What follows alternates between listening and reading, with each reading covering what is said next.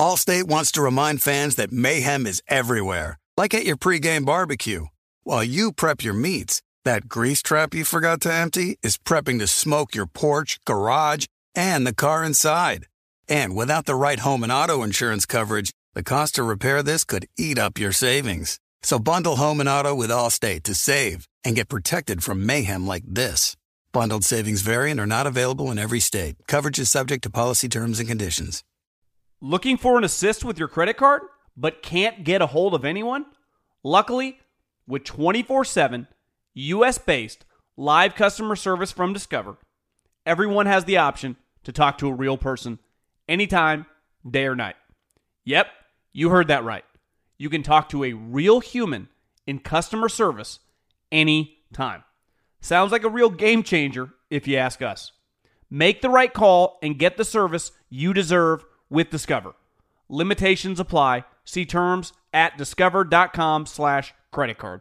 You know our trusted partner, TireRack.com, for their fast, free shipping, free road hazard protection, convenient installation options, and their great selection of best tires, like the highly consumer-rated BF Goodrich All-Terrain TAKO2. But did you know they sell other automotive products? Wheels, brakes, suspension, just to name a few. Go to TireRack.com/Colin. TireRack.com, the way tire buying should be.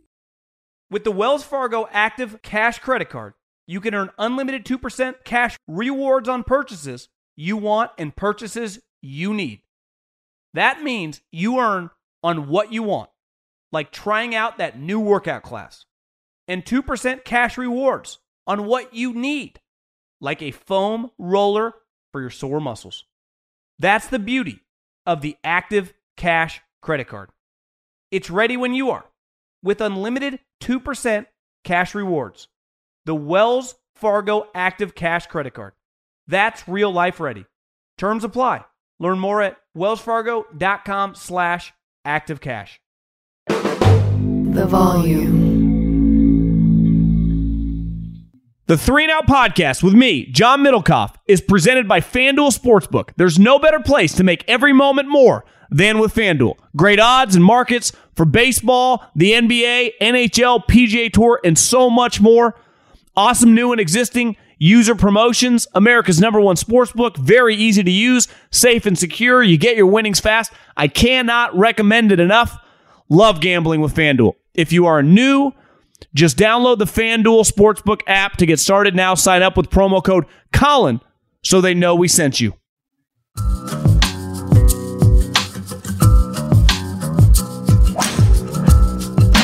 What is going on, everybody? John Middlecoff, Go Low podcast. The week of the PGA Championship, the second major of the year. Defending champion Philip Mickelson will not be in attendance. I actually just watched Tiger at the podium have some takes, which I think him and Phil intersect a lot because Tiger was just asked about him. Tiger obviously playing in this. Ricky Fowler was asked about joining the LIV Saudi League and gave an answer of like, yeah, I might do it. So I got to take there. My picks for this week, Justin Thomas, and just some other bets that I'll be making. We obviously talked to Jason Sobel, who is there. Sobel was, I talked to him Tuesday morning. He does his radio show all week from the practice range. So he's pretty dialed in. I disagreed with a couple of his picks, but I do like his main guy, Jordan Spieth, who is on a heater. Jordan's playing well. I freaking love majors. You guys want to get into the mailbag? I separate the football mailbag from the golf mailbag. @GoloPod is the Instagram. Fire right into those direct messages. They're wide open, ready for you to just slide in with a good golf question or just any question. But we do golf here and appreciate everyone for listening. If you like the podcast, you got other friends that you play golf with, tell them about it because we love golf here a lot. I haven't played in a little while. Even though I was just in Scottsdale, every golf course I drove by, I kind of stared and dreamed about hitting golf shots. Now, not totally because it was like 108 degrees, but It was green. I like playing golf in the heat. I said forever, like baseball, golf, made for the sun. I don't like October baseball when it's 20 degrees and guys wearing long sleeves. I like the Open Championship, but I don't love windy, cold golf. Went to Bandon Dunes one time, and in the afternoon it was a little cold for me. I like a nice collared shirt, shorts. That's how I like playing my golf. I like sweating. And I think golf's made for the sun. And it's supposed to actually not be, the weather's not going to be that great this week relative to the last time they played here when Tiger won in 2007. When it was, as Sobel told us, I think last week or 2 weeks ago, that it was the coldest tournament he's ever been to. But I think the best part about majors, and really hard majors, and I'm a sucker, a major at an old school country club. I love the U.S. Open at Pebble Beach and Olympic Club. There's a purity to it because of how hard it is, the history, the legacy, and ultimately the difficulty of the golf separates the men from the boys on that given week. Who's playing the best? The fairways you tend to be the tightest. Obviously, U.S. Open conditions are a little bit different than PGA conditions. And this week, which I think is by far the most interesting style of high-level golf, when you shave around the green. Because there are two ways to attack it. When you raise the rough to outrageous lengths around the green. So yeah, if I miss the green, I got to take a lob wedge and chunk it on to the green. And hopefully I get it close as possible. But literally everyone's hitting the same shot.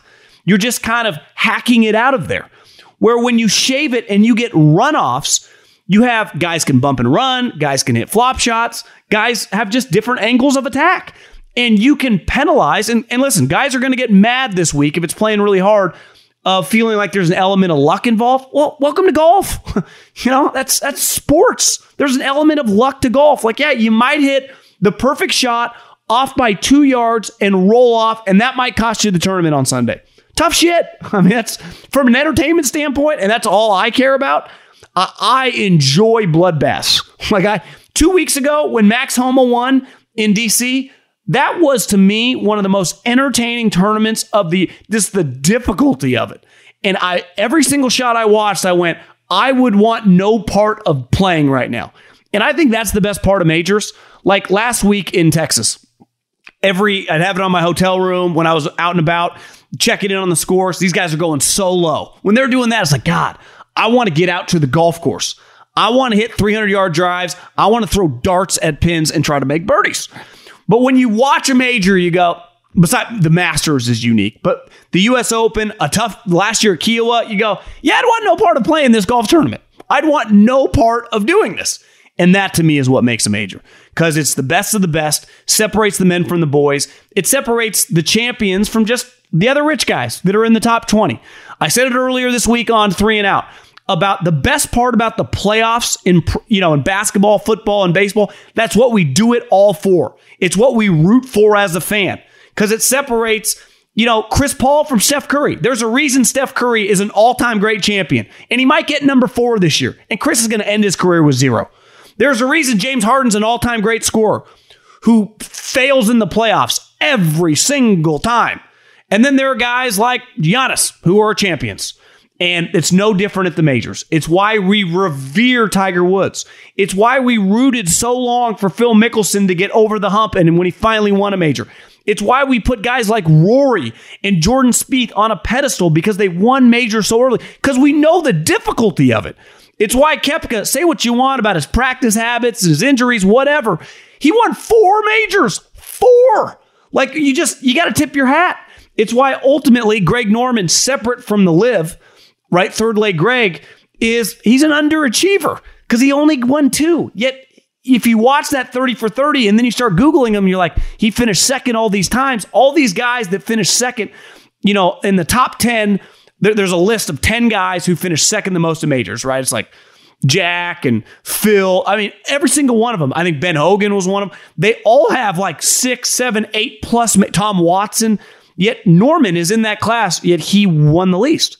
And it's telling because majors, let's face it, the pressure, it feels different. It's no different than the playoffs in basketball or football. As they say in the SEC, it just means more. And I think Tiger hit on it today when he was asked about Phil.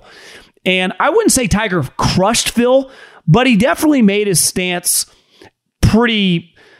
I thought he was pretty candid about where he stood. And basically said, and I think this differentiates Tiger from Phil. And I think I would put Tiger in the category of Michael and Tom Brady. They never, for 1 second, played for the cash. They played to be champions. They played to be legends. They played to win. That consumed them. The only thing that they thought about 24/7, 365 was winning. And then when you win and accomplish that, like they did, I would throw Kobe in this too, the money follows and you print cash.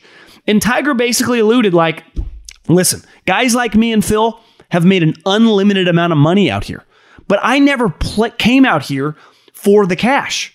And ultimately, he didn't say this, but I'll say it for him. Because of me, the cash on the PGA Tour skyrocketed. And Phil's wealth is directly tied to Tiger. Because if Tiger Woods had never been born by Earl, and I don't want to butcher his mom's name, but if they had never had Eldrick Tiger Woods, the PGA Tour would be... I don't even know how much the weekly purse would be. It would be nowhere near where it's at now. Tiger has brought probably 50, 60, 70% of the wealth to where the tour's at today. And Tiger basically said, I didn't even come out here for the money. I came out here to win. I came out here for the legacy. I came out here to be a Jack Nicklaus, an Arnold Palmer, to be a fucking legend. Clearly, Phil is much more obsessed with the money and the cash flow. And when we did the match, who Tiger, let's face it, the Tiger-Phil match, the one on Thanksgiving, whatever, 3-4 years ago, Tiger was the big draw, and Phil ended up winning the $9 million or 15 or whatever the number was. But Phil got so consumed with like, well, we had to pay the PGA Tour. Phil, what? You didn't have to come out of pocket, TNT or Turner or whoever did.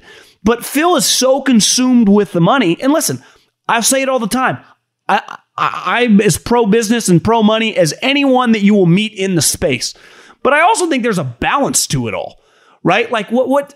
Ultimately, Phil, you keep playing well like you did last year. You Kiowa, you're going to be a Ryder Cup captain. The money's going to keep flowing. You're winning the PIP. Like money shouldn't be an issue. So if you really want to just sell out to go to the Saudis and ruin your entire legacy, which is ultimately what you want to do, I appreciate Tiger saying, yeah, he can get fucked because I don't care. Not only do we disagree on this, I'm not going to even take the time or the effort to reach out to him. Because ultimately, Phil is coming at their business. And that's Tiger's business. It's why when Rory crushes him, it's why when Justin Thomas crushes him, it's why when John Rahm, he's coming after their pocketbooks. And he's trying to act like the betterment of the game, but it's bullshit. He's trying to ruin the PGA Tour. And listen, I understand, and even Tiger said, like, I disagree with a lot of things on the PGA Tour. Nothing is perfect, though. And the benefits it brings to us all, led by me, has been much more positive than negative. And Phil, sometimes in life, and listen, I'm a huge believer, put all your chips in the middle of the table. Put them all. As Bruce Arians would say, no risk it for the biscuit. I believe in leading life like that. But sometimes when you do it, and if you make a poor decision on the risk, you will get burned and you will lose. And Phil has lost this one. It is a disaster because the best player in the history of the game is now talking shit. Basically, the three lead dogs on the PGA Tour, Jordan's been less outspoken, but like JT, Rahm, and Rory have clearly crushed him. And then some of the younger guys like Colin Morikawa want no part of it. It's dying on the vine. And then a guy like Ricky Fowler, who I do appreciate his answer. And honestly, to me, LIV is made for a guy like him. His PGA Tour success... And listen, I'm sure Ricky is everyone's raves about the human being. He's had a fantastic career, but his career making money as one of the most marketable superstars post-Tiger in the last decade plus for a guy who has not accomplished anywhere near of what Rory, what Jordan, and some of these other guys, hell, even DJ, he's won like 5 times. And he's made, I would guess, $80, $100 million off the course. Never been a major champion. His biggest win is the Players, which was an impressive win. But let's not act like Ricky is some super accomplished golfer relative to his wealth. Now, he finished high, and you get credit in golf just because you're not winning. If you're getting top 5s and top 10s, you're going to rack up a lot of money, and he did. But his career is not just trending poorly. It's sinking like a ship right now. he is not going to be able to compete moving forward on the PGA Tour, in my opinion, at that level in which he did for a long period of time and had a lot of success. So it sounded like I was diminishing. I think Ricky was a really, really good player. He just didn't win, and that's ultimately what we kind of judge you on at the level in which of his fame. But I give you credit for being a good salesman, for being a good guy, which he was, and parlaying that into a lot of money. And when he's asked, basically what he said was like, I haven't decided one way or the other. And I think clearly early on in the Saudi stuff, he was one of the guys rumored, like with Phil and Bryson, as these super famous guys, to basically give a lot of money. And I think people think that Phil has been given 50, 80, however $1 million by the Saudis. There's a chance we never see Phil Mickelson again on the PGA Tour. Maybe he plays some Masters moving forward, but if you told me that Phil Mickelson never plays another PGA Tour event, I would believe you. If you tell me he never plays the U.S. Open again, I would believe you. If you tell me he never plays the PGA Championship game, I would believe you. The Masters, a little harder to believe, but who knows? Maybe they boot him for a while. To me, Ricky's not getting into these, Ricky barely got into this major. Ricky is not into the U.S. Open right now. Pretty sure Ricky did not play in the Masters. Ricky's career is in major jeopardy, especially when you factor in a guy I gamble on a lot, and this guy's going to win, and I'm going to get him at great odds, is Davis Riley. Young kid, Alabama. There's 3 Davis Rileys every year, and they're immediately better than Ricky. And Ricky's no dummy. He sees the talent coming on the tour year in, year out. Well, it's like football. Every year there's a draft. So if I'm an offensive lineman, I have my time to make my money and start, but eventually they're going to draft my replacement. And eventually I'm not going to be good enough. And eventually that replacement, that guy's going to be a third-round pick. He's going to make a lot more money, and I'm going to get cut. Or they're not going to re-sign me in free agency. And that, to me, is kind of where Ricky's at. I don't blame him at all for going to the Saudi League. Now, you could argue, and this is what Tiger would say, Ricky, you spent the last decade creating this legacy on the PGA Tour as being one of the faces of the sport. People love you. You're revered. And you can make money despite not being a major champion for a long period of time. I've said forever, I think that if Phil doesn't want to do it, now I don't think it's an option, Ricky could be the next Nick Faldo. He could be in a booth with Jim Nantz, young, at 35, kind of transition like Tony Romo. Now, I don't know if he'd necessarily want to do that, because like I said, he's got a lot of money, but you don't think CBS would pay him $12, $15 million? He ain't making that anymore playing golf. So does he want to throw all that away? And I think, I think Ricky gave a very fair answer. He's contemplating it, and we'll see. But to me, the LIV was made for him. I even think the LIV was made for Lee Westwood, Sergio Garcia, some of the older guys. But if you're one of the big guns, the amount of money you're making, how good life is, it doesn't make sense. And that's where Tiger goes, we print money out here. And it's why one of the young guns, the guy I like this weekend, and listen, I tweeted it. I was flying home from Scottsdale. God, I just love that place. And I said, I'm going to bet JT the next 3 majors. I'm not a wizard. I can't see the future. If I could, I would make a lot more money gambling. I think he's going to win one of these next 3 majors, but I don't know which one. But I believe to my core, I haven't had a stronger belief as a golf bettor in Justin Thomas winning one of the next 3 majors. So I'm going to bet him every major. This one, the Country Club, and the Open Championship. I actually feel the strongest about the Open Championship. Shotmaker's course, if the wind's pumping, I think he's born and bred for it.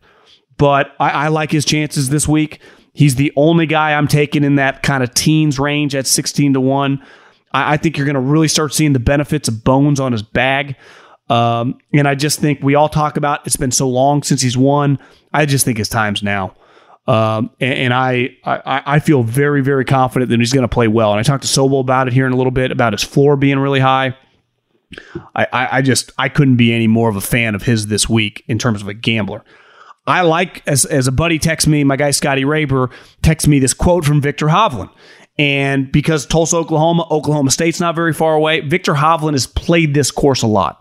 And just a couple years ago, Colin Morikawa, TPC Harding, had played that course a lot. Now, the way they did it that week was grow out the rough. The way they're doing it this week is might get into a chipping contest, which makes me a little nervous. But what has Victor been doing the last couple weeks? Maybe he's just been chipping. You would think, if I was Victor Hovland, I would just spend all my time, and listen, I say that, but chipping's pretty boring, but I would just go out to my practice facility. I think he still lives in Oklahoma, and they have an incredible practice facility, and just chip. But Victor has the talent if he can just figure out the chipping, but it is an issue. Another guy that I really like, if it's going to be a second shot golf course and hitting your irons is paramount for having success, I'm going to ride Hideki because I think he's easily one of the best iron players on tour. And he's playing at a high level. I mean, he easily could have won last week, even though it was an easier course. The question on him was not his game. His game had been really high. It was injuries. And if he's healthy, I like Hideki, especially if I can get him at a number 28, 30, 35-1. Now, I think Hideki, like Max Homa, are pretty good top 5, top 10 like bets. Because Max Homa, if you tell me this course, they asked Tiger today, I think his winning score in 07 was either -7 or -8. And they asked him if, the course is going to play a little bit easier, but what his number was. And, Tiger, I would say, gave a kind of a cliche answer. It's hard to tell. The wind, there's some unknowns at, how firm the golf course gets. But it's not going to be 18, probably be closer to somewhere 10 to 12. So to me, if it's going to be like that, Max Homa, who we've seen just 2 weeks ago or 3 weeks ago when they played in D.C., that looked like a major championship. And he was awesome in it. Where did he win last year? Riviera. What plays really hard? Riviera. Same thing with Keegan Bradley, who would be the one long shot, and obviously he's won the PGA Championship before, but think of where Keegan Bradley played well this year. He finished second at the Players' Championship. That thing was a bloodbath. And then 2 weeks ago, he was the guy playing with Max Homa. So I have to take a guy, if I'm going to take one of the non-Morikawas, Hovlands, Rahms, Scotty Schefflers, those type guys, is people that can play well at tough golf courses. It's like what translates in football? Defense, good coaching. It's why the same teams typically have success in the playoffs and a good quarterback. Like in these major championships, you have to be able to handle tough conditions. If you can't handle tough conditions, the Masters is kind of unique. You can be a Masters player, but these other courses, it gets very, very difficult. So when you can handle tough conditions, it's why Gary Woodland, I bet on him sometimes at some of the harder courses. I literally watched him win at Pebble Beach under very, very tough conditions. Beat out Koepka. It's my question with Koepka is health. If Koepka's not healthy, I struggle. But when I start seeing his odds creep up to 40-1, I watched some of his press conference today after he got locked out of his car. He felt, kind of his cocky swag self, and he gave a pretty interesting nugget. And I think sometimes, listen, we all can lose our confidence in different walks of life, whether it's professionally, whether it's personally. And you have to find a way to get it back. And we all take different avenues to do that, right? Sometimes there's self-reflection. Sometimes it's losing weight. Sometimes it's, getting a new job, at whatever, dumping your girlfriend. But I think what Koepka said today is he went back to YouTube and watched some of his previous major wins and when he had success in majors and just looked at his body language, his posture, his alignment. And he's like, I took some things away. And sometimes you just need things to trigger the brain. Because I know this. When it gets fucking tight and the course is hard as shit and it just, everyone starts crumbling, that's when Brooks thrives. Now, I don't know if that means he's going to win it. But even last year, who was playing with Phil on Sunday? Brooks Koepka. So it's just, I have more faith in him on a week in, week out basis when it comes to majors than even like DJ and Rahm. Now, if you told me who's more likely, if I had to bet $1,000 on Rahm or Koepka, I would put it on Rahm. But I would not be surprised also if John Rahm's not really in it, right? It's weird. I mean, I do believe John Rahm's one of the better players I've ever seen over the last 3 years, his game. But I've kind of go back and forth whether I'm confident he's going to win. I've seen Koepka time and time again, not only win these tournaments, but even when he loses, he's right there. Who finished second when Tiger won in 19? Brooks. It's hard to bet against the guy. It really is. Step up to the tee and take a swing at betting the PGA Tour on FanDuel Sportsbook. Right now, new customers can place their first PGA Tour bet risk-free. And if you don't win, you'll get up to $1,000 back. If you've been thinking about joining FanDuel, there's no better time to get in on the action. The app is so easy to use. There's a range of betting options like outright winners, head-to-head matchups, nationality props, and so much more. And when you win, you'll get paid fast. Here's what I love. This week, PGA Championship, Justin Thomas, Hideki Matsuyama, and Max Homa. I would place a bet on all three guys, one of those three guys to win.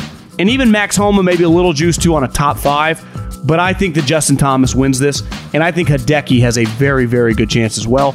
So go low this summer and bet on the PGA Tour. Just download the FanDuel Sportsbook app and sign up using the promo code COLIN to get your first bet risk-free up to $1,000. Remember, use the promo code COLIN to get this special offer today. FanDuel Sportsbook, official betting operator of the PGA Tour. 21 and over and present in Arizona, Colorado, Connecticut, Illinois, Iowa, Indiana, Louisiana, Michigan, New Jersey, New York, Pennsylvania, Tennessee, Virginia, or West Virginia. Must wager in designated offer market. Max bet $5. Restrictions apply. See full terms at sportsbook.fanduel.com. Gambling problem? Call 1-800-NEXT-STEP or text NEXT-STEP to 533-42-ARIZONA, 1-888-789-7777, or visit ccpg.org/chat, Connecticut, 1-800-GAMBLER, or visit fanduel.com/RG, Colorado, Iowa, Indiana, Illinois, New Jersey, Pennsylvania, Virginia, 1-877-770-STOP, Louisiana, or 1-800-270-7117 for confidential help, Michigan, 1-877-8-HOPE-NY, or text HOPE-NY 467-369, New York, Tennessee Red Line, 1-800-888-9789, Tennessee, 1-800-522-4700, Wyoming. Visit www.1800gambler.net, West Virginia.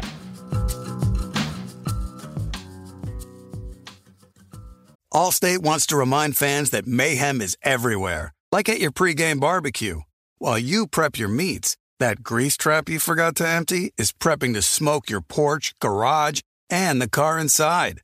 And without the right home and auto insurance coverage, the cost to repair this could eat up your savings. So bundle home and auto with Allstate to save and get protected from mayhem like this.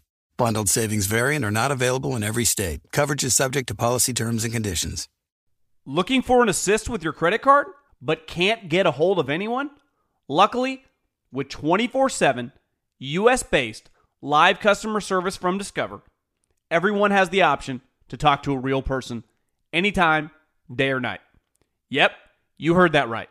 You can talk to a real human in customer service anytime. Sounds like a real game changer if you ask us. Make the right call and get the service you deserve with Discover. Limitations apply. See terms at discover.com/creditcard.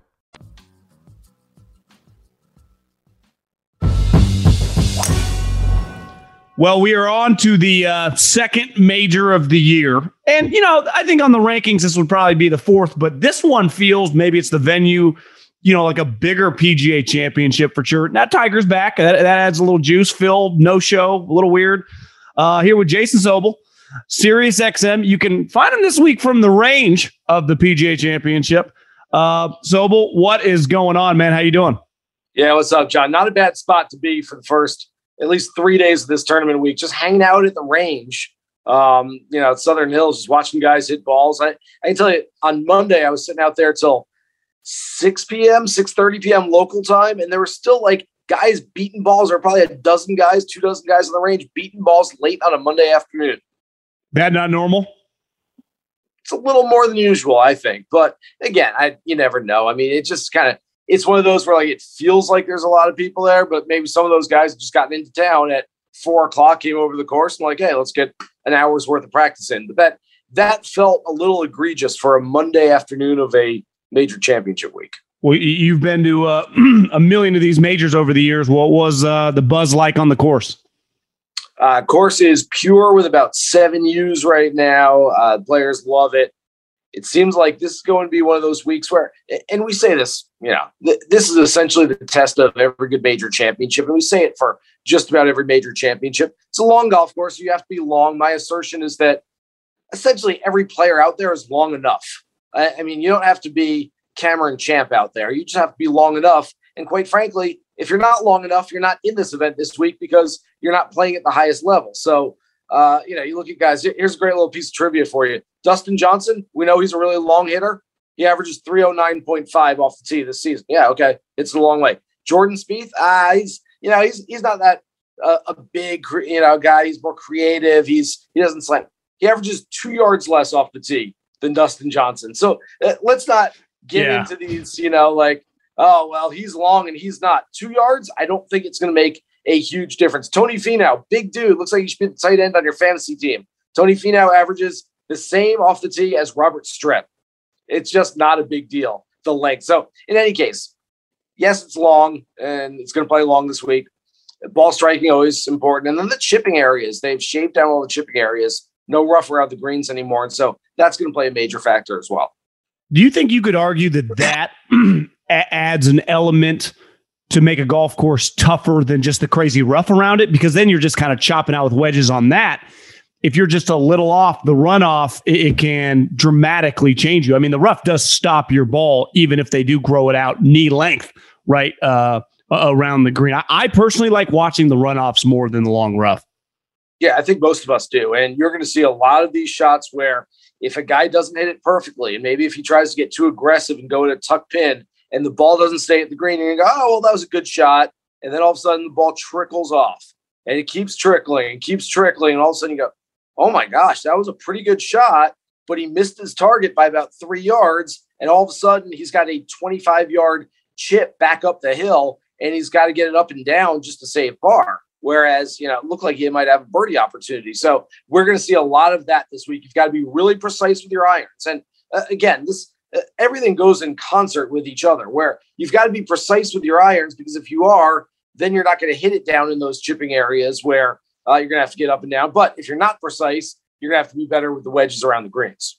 Well, the big story, I guess it happened over the weekend, but yesterday watching Golf Channel, I'm sure you guys were talking about it, was Phil Mickelson, the defending champion. And you and I have been talking about him for a long time, right, leading up to the Masters. But then this one felt differently because, again, he won the tournament last year. What was just the mood out there, just you talking to people over the since the announcement? Little weird that Phil said nothing, had the tournament do it. Did that strike you? Anything red flag go off there? Yeah, I don't know what's going on with Phil. I wish I could tell you something. I don't think the players are really talking about him, at least not publicly. I mean, probably behind closed doors. They're essentially saying the same thing as us, which is like, when are we going to see him? Where are we going to see him? What's the next step? I don't know where he is or what he's going to do. And yet it feels very, very strange. And it's not like, you know, the PGA of America or the media or anybody else has canceled Phil Mickelson. According to everything we've seen, Phil was eligible, was qualified, was invited to come play this event, and Phil told them he would not be here this week. And so that's of his own accord. I happen to think there's probably some other stuff going on with Phil right now besides just the live golf stuff that's keeping him from playing golf. But, John, you look at it this way. If he didn't play the Masters, which means the world to him, and he's not coming back to the PGA Championship, which you know he would have loved. He would have loved to sit in a press conference this week and go, well, whatever happens, I still got this trophy from last year. Yeah. I didn't love doing that for months afterwards. If he doesn't play in these two, I mean, maybe he goes and plays the U.S. Open next month. Maybe he plays the Open Championship at St. Andrews. But, boy, they're sort of in descending order of importance and relevance for Phil Mickelson. So if we haven't seen him at the first two, I don't know if we see him at the next two, and I don't know if we see him at the Live Golf event in a few weeks in London, or if we just don't see him for a long time. Well, I think the Masters, and speaking of another Phil contemporaries, Tiger, it was such a good story. And regardless what happened, it was just cool to have him back, and he makes an event way bigger. This one feels a little more normal. It's just like Tiger's back playing again. From a golfing standpoint, I mean, he's the greatest iron player of all time, but this Tiger's a little different than the majority of Tiger's career. What chances do you give him making the cut? How does the golf course, obviously he's won here before, but in his current state, like, do you think it's an uphill battle for him to make the cut? No, I think he'll make the cut. I expect him to play well. Look, he made the cut at the Masters. I know he didn't have a great weekend, but he's only healthier and stronger, and the swing is better than it was 6 weeks ago. And so I expect him to play better. I just finished up my ranking of the top 50 contenders for this week. And I think I've got Tiger somewhere around 28th, 29th in that ranking. So it's not like I've got him knocking on the door for a victory this week, but I don't have him missing the cut by a mile either. I think he'll play well. I still tend to think, even though Tiger's going to tell us the same stuff that he tells us every single time, which is, hey, I'm here to win. That's why I show up at tournaments. I show up to win. I think internally Tiger's thinking, hey, let's have another good week, take another big step in that progression. Let's go to Brookline next month, the Country Club, for the U.S. Open, take another step. And then let's get in 2 months to the Open Championship at St. Andrews, where he knows that golf course better than everybody else. And I think that's the one he's got circled on his calendar where he said, you know, I think I can win a major championship there this year. Well, let's talk about the guy that you picked to win this tournament. And just a couple years ago, it felt like he was heading in the wrong direction, like kind of Ricky Fowler's at right now. And he has not just resurrected his career. I mean, he's one of the best players in the world, just like his recent form over the last year is Jordan Spieth, coming off a really good weekend on an easy course. But still, I mean, he won, a month ago? Like he's playing at a high level right now. Why do you like him this week? So there's a couple different narratives here at play that I will take on all of these. The first one is the statistical narrative. In his last two starts, John, he's led the field in strokes gained tee to green. We always think of Jordan Spieth being the greatest chipper, the greatest putter out there. Well, he's hitting the ball really, really well, better than anybody else at both Harbortown and the Byron Nelson, where, of course, he won and finished runner-up in those two starts. So he's obviously in some form. Then there's, and this leads to this, the confidence narrative. I hosted a show with Craig Stadler the other day, and Stads has gotten to know Jordan Spieth, hanging around with him at Augusta over the years. And he said, you know, when he's not confident, he really doesn't play well. And when he is confident, he plays really well. And that sounds like this kind of analyst speak that we hear, you know, oh, yeah, sure, you can say that about everybody. But it really matters. It really makes sense for Jordan Spieth, probably more so than anybody else. And when I watched him this past weekend at the Nelson, I saw a guy who didn't have his shoulders slumped, didn't have this kind of puzzled look on his face, wasn't talking to his caddy, Michael Greller, about every single little thing. He looked confident. He looked like he thought every iron shot he hit was going to go in the hole. And so I love that confidence from Jordan right now. Whether his game really is exactly where he needs it to be, or he just thinks it's where he needs it to be, it almost doesn't matter. As long as he's got that confidence level, I think he can play well. And then the last part of this, look, you mentioned it off the top. The PGA Championship sort of the redheaded stepchild. It's the fourth of the four major championships, but I will say the PGA of America does a great job each year. Terry Haig, the chief championship officer, sets up this golf course. He is better than anybody else in the world at setting up championship golf courses, does a tremendous job. I feel like there's a little karma play here as well. On a week when they don't have their defending champion here to celebrate him, and you know, there's a lot of questions coming in, there's a lot of weird off-course stuff. To have some history made here at Southern Hills and have Jordan Spieth become the sixth career member of that Grand Slam club, I think that would be really cool, and I think it'd be very fitting. Well, I'm going to take his best friend, or I mean, one of his better friends, in Justin Thomas this week. And my logic is simple. I think Justin Thomas is going to win a major this year. You know, he top 10 at the Masters, but I think these next three, he's going to win one of them. I don't know which one. Obviously, he played pretty well last week. What's your thoughts on him coming off last week and just this season and kind of finding himself at a higher level almost? It's so weird because JT is maybe the most fiery competitive player on the PGA Tour. He's right up there with a John Rahm or somebody like that.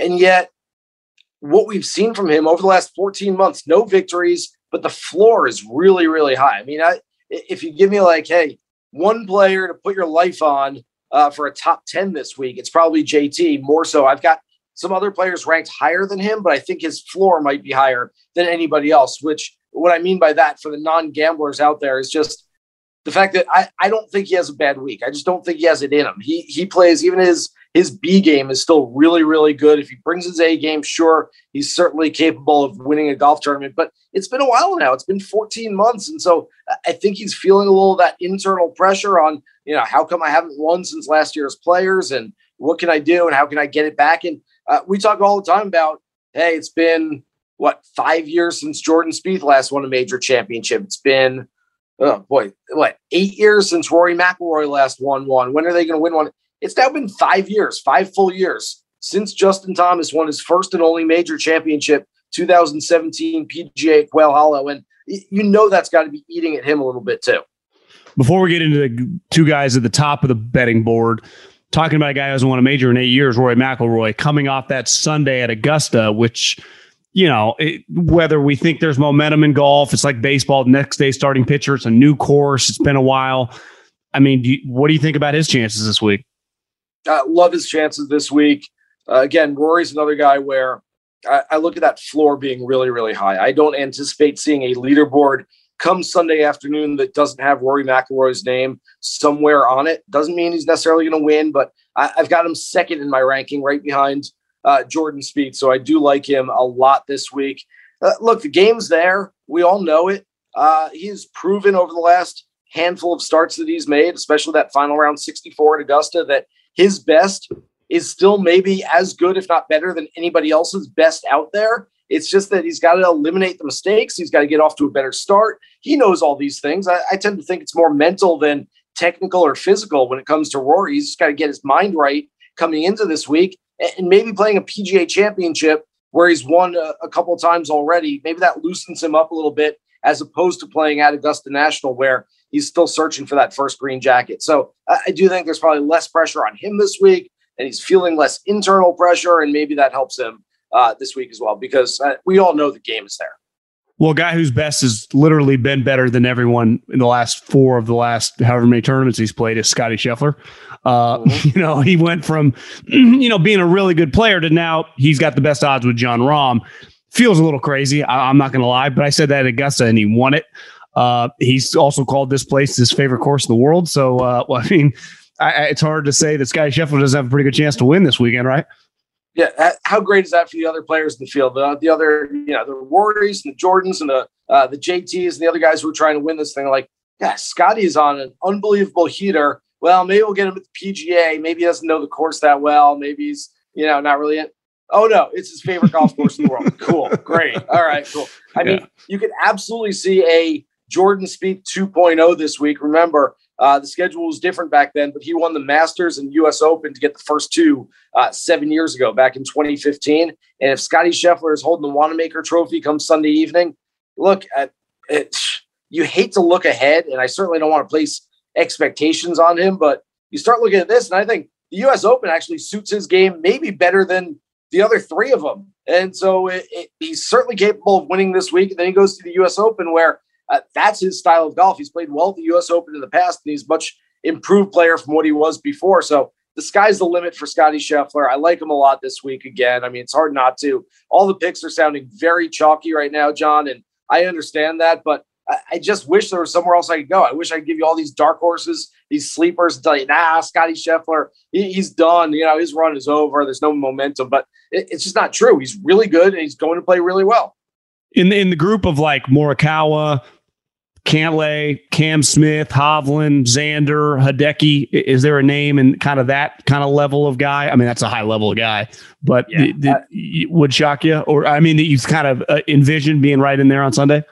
I've got Cantlay the highest of those guys, and this is more just a general terms type of play. I just think Patrick Cantlay is as good as just about anybody in the world. I mean, he's got so much talent. He's such a good ball striker. He's a really good putter. I mean, he's just got every aspect of the game. And what I look at, and I'll put Xander in this category as well, the PGA Championship year after year, and we talked about this in terms of Southern Hills this year as well, but it tests every facet of a player's game.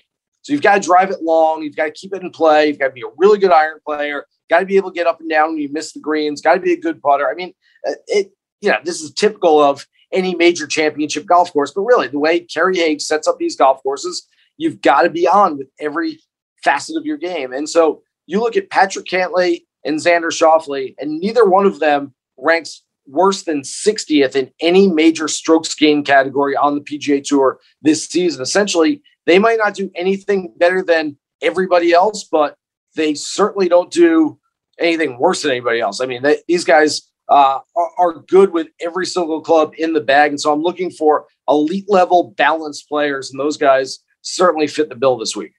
When Colin won out here at TPC Harding, he had played at Cal, so they had played that course several times. He was comfortable in that environment. They obviously it gets set up differently for a major championship than something he would play in college. Victor, I saw yet on Monday, say that he's played here, obviously, being at Oklahoma State a bunch of times in college. Now, the setup of the greens and the runoffs brings a lot of chipping into play. Is that something that would give you pause with him? Because he's going to be comfortable on the golf course. And from a ball striking standpoint, if he's on, he's probably as good as anybody. But if he is a little off, and honestly, he can hit a great shot and be on the other side of the green, right? Rolling off. Then he's got a wedge in his hand. That's when it's like, it's harder to like him in that situation. But has he been, who knows, maybe the last couple of weeks he's been chipping the whole time. I hope he has, and I hope he's figured something out. He is dead last on the PGA Tour in strokes gained around the greens. This is mind-boggling to me. We don't see players in the top 10 in the world who have one glaring weakness, one major blind spot. And yet we look at Victor Hovland, we're like, he can't chip. I mean, it's just, it's not good. It's not better than anybody else out there. And so I think the hardest part about prognosticating this tournament this week is not necessarily picking who's going to play well. It's picking who's not going to play well. You look at those elite players, top 15, 20 guys on the board. You're like, yeah, I can see that. Yeah, I can see that. I mean, I feel like I'm just, mirroring everything you say because I'm like, oh yeah, I can see him winning. Oh yeah, I like him. The one guy that I look at and I say, you know what? I'm not so sure I see it out of that elite group of players is Hovland, because chipping is going to be very important and he's not very good at it unless he's figured something out around the greens this week. I don't expect him to all of a sudden look like Jordan Spieth or Cameron Smith when he's chipping around these greens. You're saying it's a ball-striking golf course. I mean, two guys with 55-1 odds. I don't know how much win equity they have, but from a top 5, top 10, Corey Connors and Tony Finau showed a little signs of life, and he's played well at majors before. Mm-hmm. At just kind of longer odds, do either of those two names? I know you mentioned Tony, but Corey and Tony Finau. If you were going to put a small wager on 55-1 on FanDuel, that's a pretty good long shot for guys that wouldn't shock you if they're just in the mix come the weekend. I probably like Tony more for an outright just because I think he's got a little more offensive firepower. I think he's got a little higher ceiling. I sort of see him winning one of these. I don't know that I can necessarily see Corey Connors winning yet, and yet maybe he has a higher floor. You can certainly see Tony just blowing up on Thursday, shooting 78 and being out of it before he even starts, really. I can't see that with Connors. I think Connors is more the steady presence in this thing. So, again, for outright plays, I'd probably go with Finau. For a floor play, I'd probably go with Connor. So, but I like both of those guys. I think on my ranking of the field, I've got Finau 10th and Connor's 12th or something like that. So both guys that I have in the mix. I know we talked, this is definitely a chalky week and I'm in agreement there. Is there any, 80, 90, I see Billy Horschel 90-1. There it is. Was that be the guy that I think you mentioned him in your piece?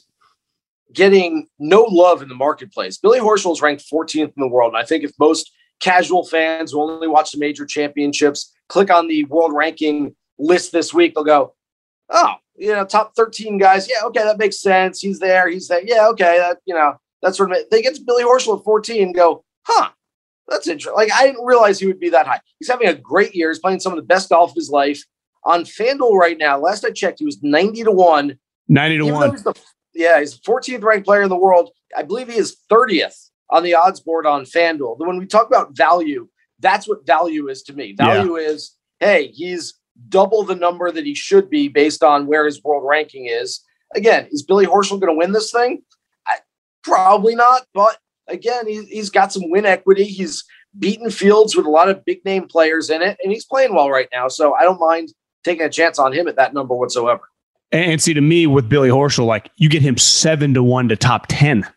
Yeah. I mean, stuff like that is where when you can find a guy with those odds, you look at the top fives and the top tens. I mean, honestly, top fives, he's been in the mix before. It's not crazy to think that all of a sudden you look up Billy Horschel's fourth and is paying whatever, 14, 15-1, right? I mean, that's real value.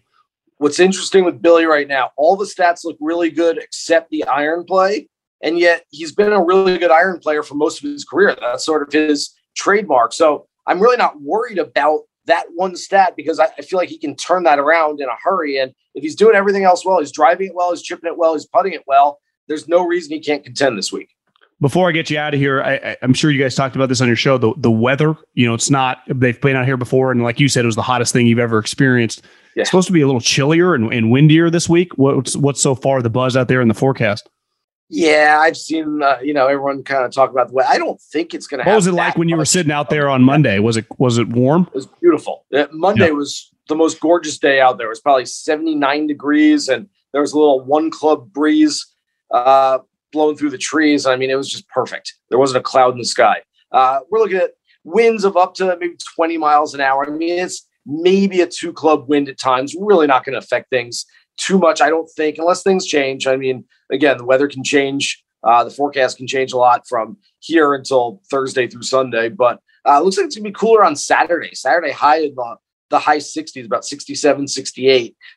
Again, is that really going to affect anything? No, it's not exactly sweater weather. It just means you're not going to be, as David Faraday told me on the radio yesterday, putting all the gold bond in your pants before you get out there on the golf course.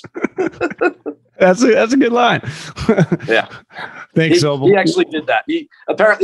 I did a show yesterday with Faraday and McCord, and Nance called in the middle of the show. And you talk about having no control over anything when you're the host. I had zero control over that. But Faraday did tell a story of 2007 at Southern Hills. We talked about it was 100-something degrees out. He essentially was just taking huge mounds of gold bond, putting it in his pants, and then he'd walk up to people and start shaking their hands and say, "Hey, how you doing?" And yeah, story kind of ended there. I saw you retweeted something Nance said that he thought that you could see a low number out there. And just one thing he mentioned is just, and I've just seen some pictures and watching the Golf Channel last night, I think this course is going to really pop on television. I mean, it looks beautiful. Really, yeah, it's going to look really, really good on TV. Those who have said, and I've heard this a little bit, oh, it's going to play like a U.S. Open. They've had a U.S. Open here, so it's going to play like one. Scotty Scheffler doesn't go play a practice round a couple of weeks ago and shoot 64 if this is a U.S. Open venue. It's just not. I had a colleague of mine tell me that he was walking with a player who, and I can't remember anything from yesterday, but this player told him, look where the fairway is. This fairway is much wider than it was 15 years ago. And this fairway over here, much wider. And I think the landing areas are going to be easier to hit than they were back then. And so you're going to see some scores out there this week. I don't think there's a 61 or 62 out there by any means, but I would say if you can get over under of 64.5 as the low total of the week, I would go under that. You have a first round leader bet you like? Yeah, I'll throw tee time should be out as we're talking right now. I haven't seen them yet, so excuse me for that, but I'd go with a morning tee time on Thursday. I'm looking at essentially stick with the guys who brung you here. It's a major championship. The guys that we bet on Thursdays on a regular basis, I'm going to go with them. Keegan Bradley, Russell Henley, Billy Horschel, who we mentioned, and I don't mind a little Harold Varner III as well. Okay. I like a little HV3. Mm-hmm. I like it. Well, Sobel, enjoy the week, and let's have ourselves the second major of the year and have fun. Absolutely. Thanks, John. Appreciate it. Allstate wants to remind fans that mayhem is everywhere, like at your pregame barbecue. While you prep your meats, that grease trap you forgot to empty is prepping to smoke your porch, garage, and the car inside. And without the right home and auto insurance coverage, the cost to repair this could eat up your savings. So bundle home and auto with Allstate to save and get protected from mayhem like this. Bundled savings variant are not available in every state. Coverage is subject to policy terms and conditions. Looking for an assist with your credit card, but can't get a hold of anyone? Luckily, with 24/7, U.S.-based live customer service from Discover, everyone has the option to talk to a real person anytime, day or night. Yep, you heard that right. You can talk to a real human in customer service anytime. Sounds like a real game changer if you ask us. Make the right call and get the service you deserve with Discover. Limitations apply. See terms at discover.com/creditcard. eBay Motors is here for the ride. You know what I remember about my first car? Is at the moment I got it, I wanted to improve it. Because like most 16-year-old kids, you don't exactly get a luxury automobile. So you look at it, you go, well, I need to add some speakers. I need to tint out the windows. I need to make this thing the coolest car possible so I can cruise around town with all my buddies, waving at the babes, and enjoy myself. So my favorite part of car culture when I was young was definitely the subwoofers in the back of the car. And we built the boxes from scratch, had multiple 12-inch subs, and you could hear me coming from a long, long way away. With over 122 million parts, you can make sure your number one ride or die stays running smoothly. Brake kits, LED headlights, roof racks, bumpers, whatever your baby needs, eBay Motors has it. And with eBay Guaranteed Fit, it's guaranteed to fit your ride the first time, every time or your money back. Plus, at these prices, you're burning rubber, not cash. Keep your ride or die alive at ebaymotors.com. Eligible items only. Exclusions apply. When you're hiring for your small business, you want to find quality professionals that are right for the role. That's why you have to check out LinkedIn Jobs. LinkedIn Jobs has the tools to help find the right professionals for your team faster and for free. LinkedIn isn't just a job board. They help you hire professionals you can't find anywhere else. Did you know 70% of LinkedIn users don't visit other leading job sites? LinkedIn's the only one I use. On LinkedIn, 86% of small businesses get a qualified candidate within 24 hours. Hire professionals like a professional on LinkedIn. LinkedIn is constantly finding ways to make the process easier. They even just launched a feature that helps you write job descriptions, making the process even easier and quicker. Post your job for free at linkedin.com/JOHN. That's linkedin.com/JOHN to post your job for free. Terms and conditions apply. Okay, let's go a little at GoLowPod is the Instagram. Fire on in, direct messages, ask me anything about the PGA Tour or just golf in general. You know, last week, I couldn't remember TPC Sawgrass. My guy Tyler Raber, who, you know, had a pretty good little career. UC Davis, just qualified, made a U.S. Open, no big deal. Missed the cut, but got a bet into the draw. The year DJ wanted at Oakmont. He texted me. He was listening, and he said that he's like, well, you left out Pinehurst. I said, that's fair. I'd agree. Pinehurst definitely got left out. And I think that Pinehurst just resort in general would probably have some similarities to Bandon. You know, Pinehurst number 2 is the most famous one, but you'd have to throw that into the best public courses, right? So Pebble, we agreed Pebble was clearly number 1. The Bandon properties, I would put that right up there. Pinehurst, Bethpage, any of these courses that host majors for sure, I think have to be thrown in the mix. Let's get to Jonathan here. What do you think of my boy Sebastian Munoz? He couldn't finish last weekend, but he's having a good year. Well, he has, his logo that he wears on his collared shirt is, is the thing that stops leaks. What the hell is it called? I always laugh whenever I see his logo. I mean, he's a good player. I mean, he's a really good player. This is what I keep talking about, like with Ricky and these guys that kind of, all these new, and I don't think Sebastian Munoz is that young. He's probably still in his 20s. My mouse died here. How old is Sebastian Munoz? I would guess 27 would be my guess. 29, a little older than I thought.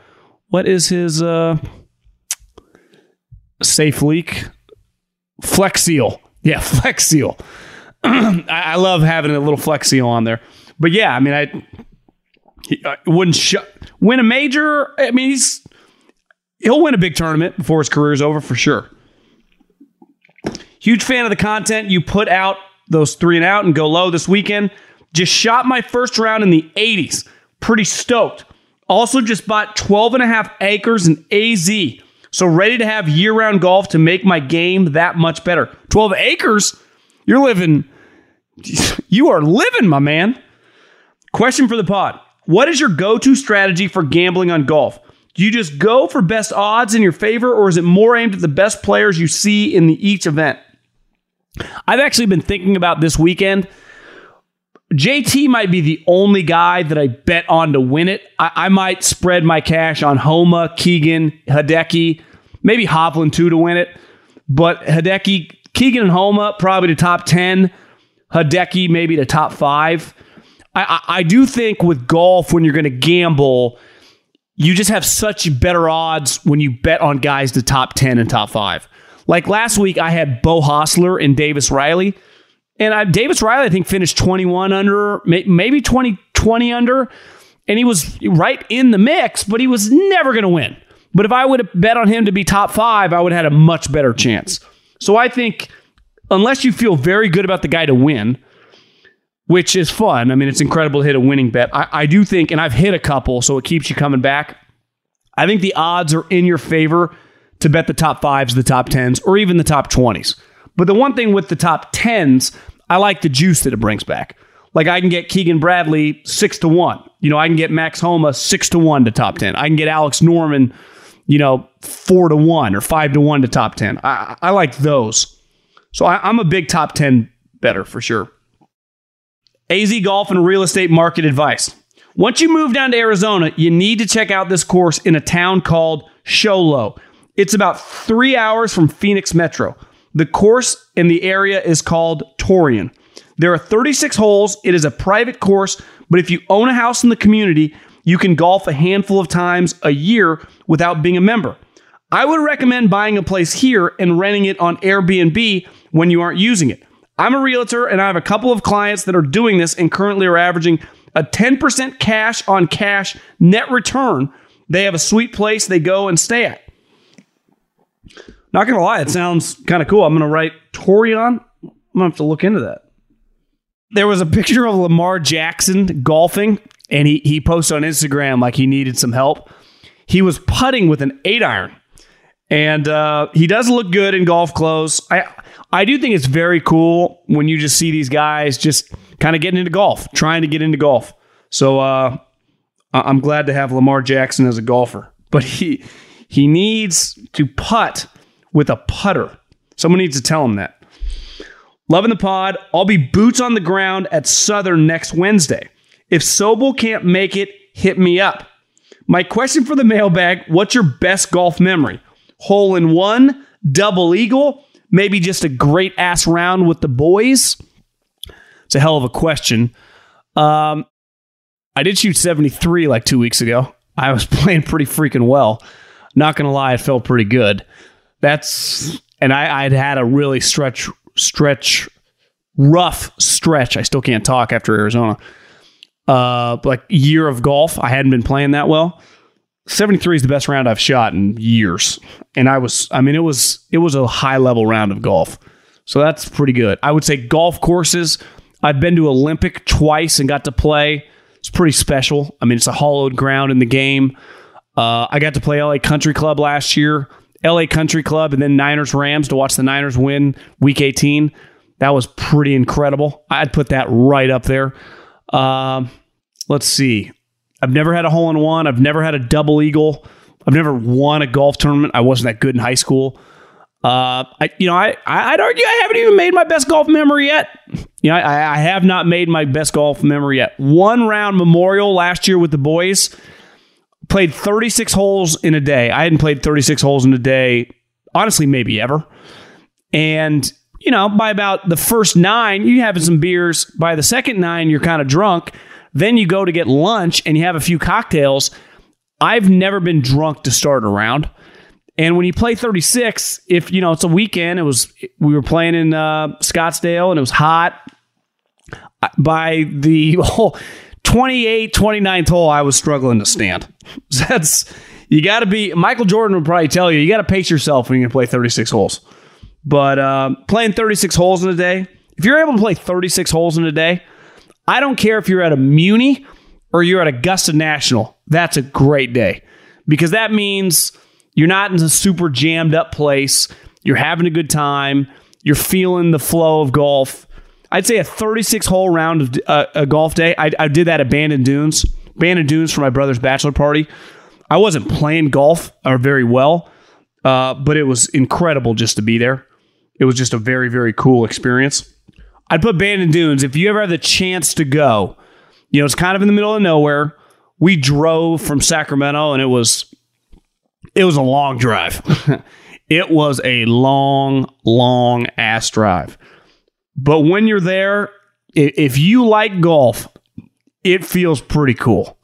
The views, just you've been hearing about it forever. There's just not much like it. I've never been to Ireland. I've never been and played those courses. I've played golf in New Zealand, but that was when I was like 12 years old. It's pretty special. Whether you're playing Old McDonald or whether you're playing Bandon Dunes or Pacific Dunes or Bandon Trails or I guess the new course, Sheep Ranch, I haven't been there since they built that, but I would go back and harp. I mean, I will go back. I don't know when, but it's freaking awesome. It really is just a special place. And I mean, you could go with your kids, you could go with your dad, you could go with your buddies. I would say it would probably be impossible to suck. And if you're playing decent golf, it's probably incredible. I was terrible. I was not playing that much at the time, and it did not matter at all. To me, that's a special place. When you can go somewhere, and whether you're playing good or bad, it doesn't really matter. Like if I was going to, I've never played Pebble. If I was going to play Pebble, I would kind of practice and get ready, because I would not want to play Pebble and play poorly. Because, you know, it's not even about the price, but it'd just be like, yeah, I played Pebble, I shot 78, right? You wouldn't want to be like, you know, for me, I'm a 4 or 5 handicap. Say I shot like 90. That would suck. We're abandoned. It does not even matter. Because you're like, quirky. I don't even know how to play these type courses. Like, who cares? It's just, it is really, really fun. And then the views on the coast, place is special. Special place. Adios.